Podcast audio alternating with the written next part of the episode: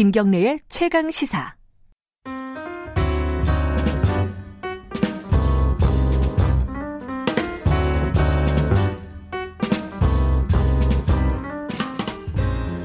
네, 더 나은 미래를 위해서 오늘의 정책을 고민하는 시간입니다. 김기식의 정책 이야기 식스센스 김기식 더미래연구소 정책위원장 나와 계십니다. 안녕하세요. 예, 안녕하세요. 아, 한동안 시, 아까 너무 시끄러워가지고 마음을 진정시키고 홍익표 의원이 나가면서 원구성은 반드시 한다 이러고 한 번더 네. 세게 얘기하고 가셨습니다. 자 오늘 어, 김시 위원장과는 뭐 몇 가지 얘기를 할 텐데 이재용 부회장 검찰 조사부터 얘기를 해보죠. 네, 네. 어 저번에 저희 방송에서도 말씀하셨고 어제 다른 인터뷰에서도 말씀하셨던데 음. 구속영장 칠 거다. 네, 네. 그 근거가 어, 뭡니까? 그게? 아니 뭐 물론 100% 영장 청구를 그렇죠. 할 거다 이렇게 볼 수는 없는데요. 예. 그 우리 국민들이 잘 모르실 텐데 어, 윤석열 그 지금 검찰총장이 네. 과거 그 일산 수사형 검사일 때 네. 현대 정몽구 회장 어, 사건을 수사한 적이 있는데 음. 그때 어 당시 검찰 수뇌부가 사법 처리나 구속영장 신청에 미온적이었을 때 음. 윤석열 총장을 포함한 그 수사팀이 사표를 내놓고 아, 반발을 해가지고 결국은 예, 구속영장 청구와 사법 처리를 관철시킨 바가 있습니다. 음. 그게 이게 그 검사들 안에서는 다 알고 있는 음. 사안인데 네. 과거 윤석열 총장이 그랬던 자기 전력으로 전례로 보면 지금 이제 수사팀에서 구속영장 청구해야 되겠습니다라고 할 때 안 돼라고 막 잡기가 아, 윤석열 총장 입장에서는 그, 아, 어, 예. 아마 어려울 거라는 점도 있고요. 또 하나는 많은 국민들 아시다시피 윤석열 총장이 뭐 박근혜 정부 때도 그렇고 저희 문재인 정부 때도 그렇고 뭐 살아있는 권력에도 나는 칼을 댄다라고 네. 하는 태도를 보였는데 만약에 이 경제 권력이라고 하는 어떻게 보면 어, 권불 10년이라고 어, 정치 권력은 유한하지만 자본의 권력은 영원하다고 그렇죠. 음. 오히려 정치 권력보다 더 힘세다고 하는 경제 권력 앞에 일종의 봐주게 하는 듯한 음. 태도를 취할 경우에는 윤석열 총장이 버티고 있는 그나마의 자기 명분이 무너지기 때문에 결국은 음.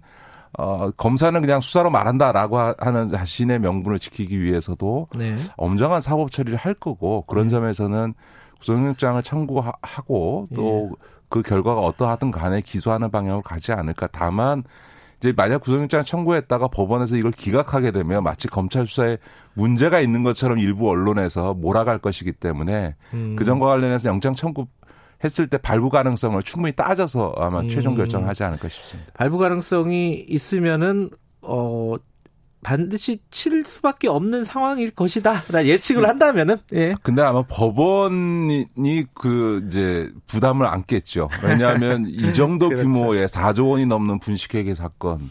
더구나 이제 구속에 있어서는 범죄 혐의의 소명과 함께 제일 중요한 게 이제 증거인멸이나 도주의 우려인데 뭐 이재용 회장이 도주의 우려는 없습니다만 그럼 결국 증거인멸의 우려가 있냐라고 하는 문제인데 실제로 증거인멸이 이루어졌잖아요. 그렇죠. 수많은 자료가 파기되어지고 음. 공장 바닥에 숨겨지기도 하고 뭐 이랬던 네. 증거인멸이 확인돼서 그 증거인멸에 관계된 실무자들이 이미 유죄 판정을 받았던 상황이고요. 음. 또 분식회계와 관련 쟁점이 지금 분식회계는 맞는데 이재용 부회장이 알았냐 몰랐냐 음. 지시했냐 이건데 그거는 결국은 객관적 물증과 함께 관계자의 진술인데 네. 이정 부 회장이 바깥에 있으면 그 진술을 맞출 수 있으니까 음. 이른바 구속영장 발부의 사유가 되는 증거인멸의 우려가 있다고 볼 수밖에 없는 거죠. 음. 그런 점에서 보면 어 법원에서 이, 이 영장 청구가 됐을 때 기각하는 거는 굉장히 국민적인 눈높이에서 보면 음. 부담스러운 상황.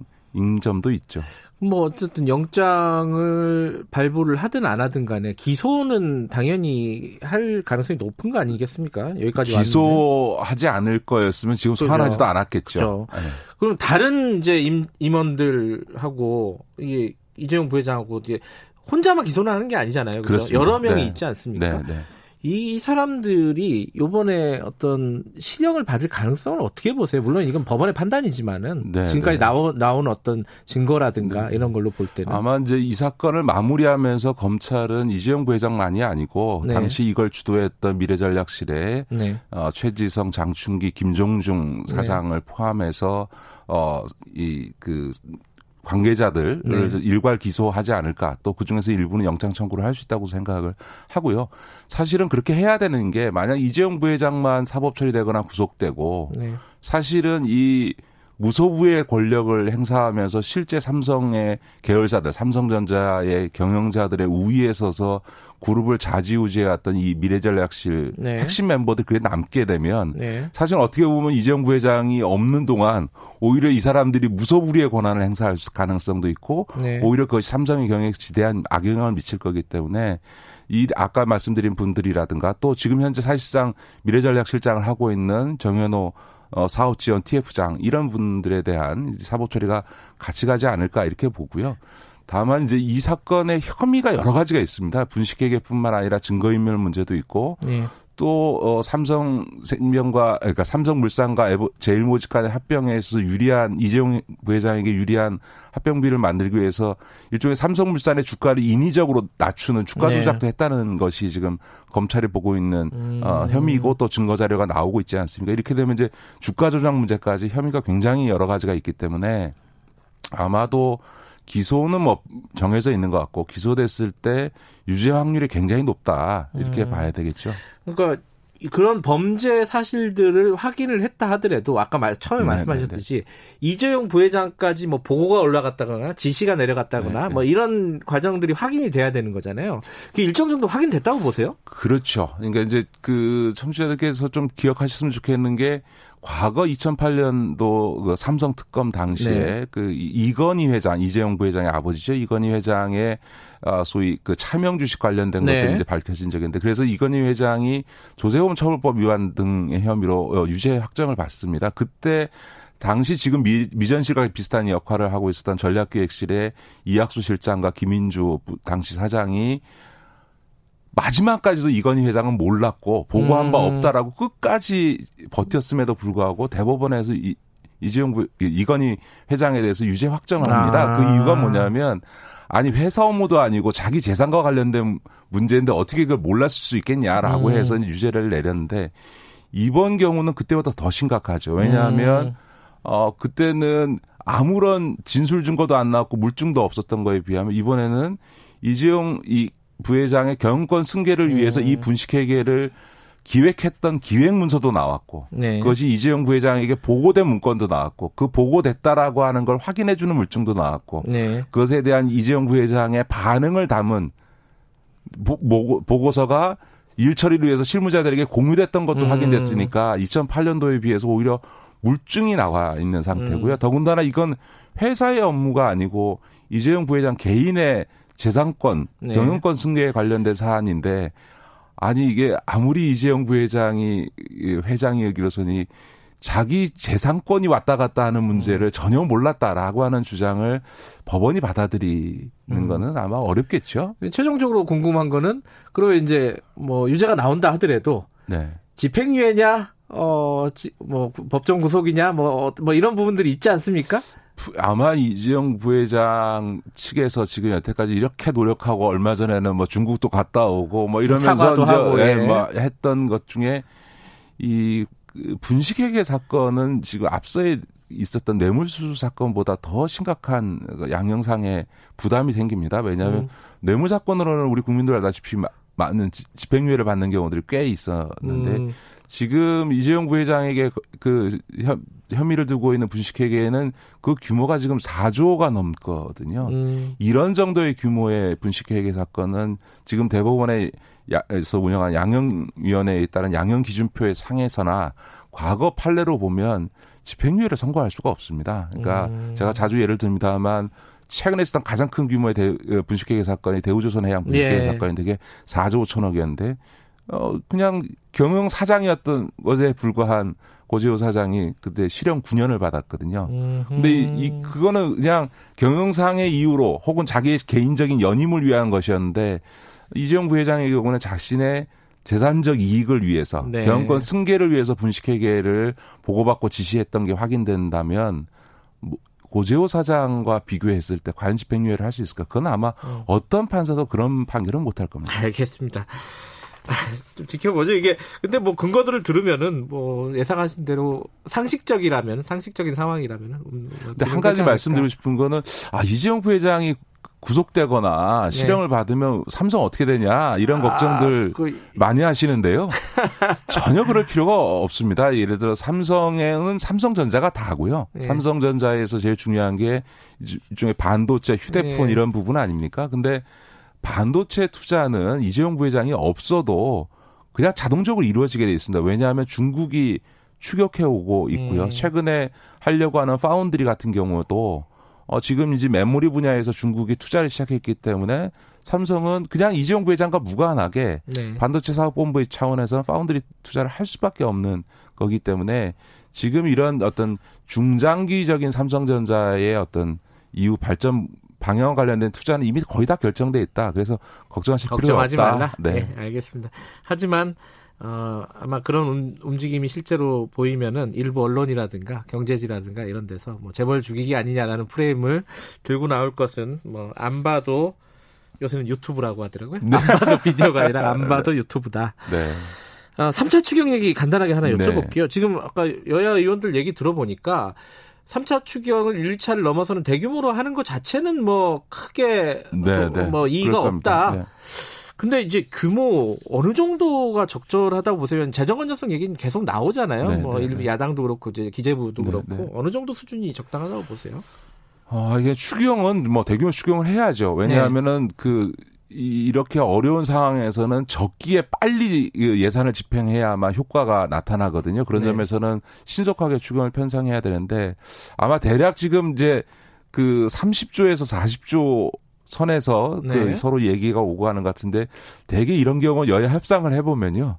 대략 그 중간이 한 35조로 결정이 되더라고요. 그리고 예. 저는 그 정도 규모가 현재로서는 음. 적절하다. 왜냐하면 이걸 또 무한정 어, 키우기만 하는 것이 능사가 아닌 게 예산이라는 게 그냥 전체 규모도 중요하지만 이게 어, 알차게 사업이 준비돼야 되잖아요. 음. 준비되지 않은 상태에서 예산만 배정해 놓으면 네. 오히려 못 쓰거나 음. 혹은 코로나 이, 이 상황과 무관한데 돈이 쓰여지거나 이럴 수 음. 있기 때문에 사실은 준비된 것만큼 이 예산을 집행해야 되고 또 어, 곧 본 예산이 편성되어져서 이제 국회, 전국에서 예산 심의를 하기 때문에 내년도 예산에 편성해도 좋은 걸 굳이 앞당겨서 어, 음. 할 필요는 없으니까 네 그런 네. 점에서 보면 어, 지금으로 보면 한 제가 보기엔 한 35조 선에서 어, 추경안들이 어, 마련되고 통과되는 지 않을까 이렇게 저는 봅니다. 지금 35조 3차 추경을 하면 이거는 국채 발행 적자 편성을 할 수밖에 없는 거잖아요. 그죠. 국채 발행 해야죠. 그죠.